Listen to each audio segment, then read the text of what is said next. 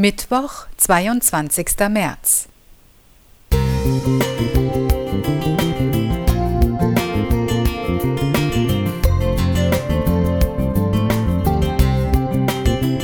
Ein kleiner Lichtblick für den Tag.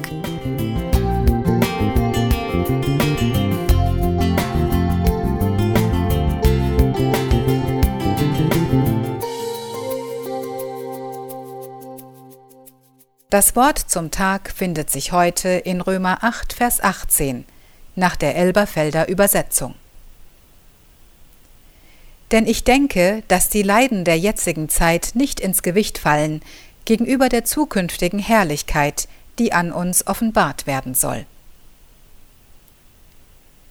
Simon Petrus war Fischer, ein einfacher Mann. Genau ihn wählte Jesus als einen seiner Jünger aus. Schon zu diesem Zeitpunkt wusste er, wie leidenschaftlich Petrus ihm dienen würde. Hautnah durfte Petrus miterleben, wie Jesus Wunder tat und vor allem, wie er liebte. Ich frage mich, wie er Jesus dennoch dreimal verleugnen konnte. Aus Angst um sein Leben handelte er wahrscheinlich so, wie es viele von uns tun würden.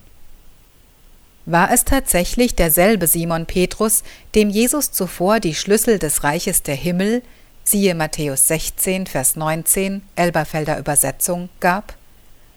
Derselbe, der etwa 30 Jahre nach Jesu Tod wegen seines öffentlichen Glaubens an Jesus Christus ebenfalls gekreuzigt wurde? Wie kam es dazu? Das Unmögliche geschah.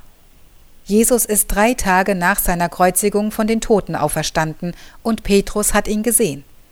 Er erkannte, dass Jesus damit über den Tod gesiegt hatte.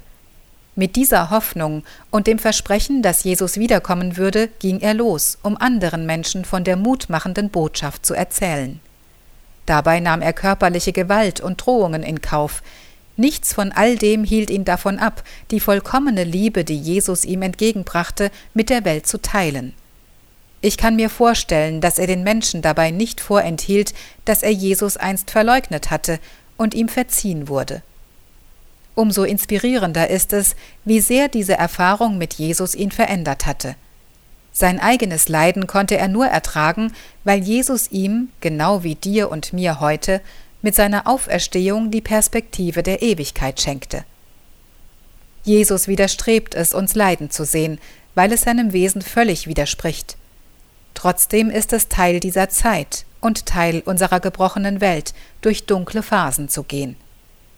Vielleicht gelingt es uns wie Petrus, gerade in schweren Zeiten nahe an Jesus dran zu bleiben, indem wir bewusst von dem erzählen, der schon längst über unser Leid gesiegt hat.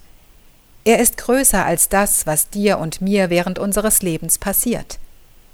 Du darfst dich darauf verlassen, dass Jesus dich mit der größten Freude im Himmel empfangen wird und wir mit ihm in einer Herrlichkeit leben werden, die uns alles Leid vergessen lassen wird. Das ist sein Angebot an dich. Valentina Brese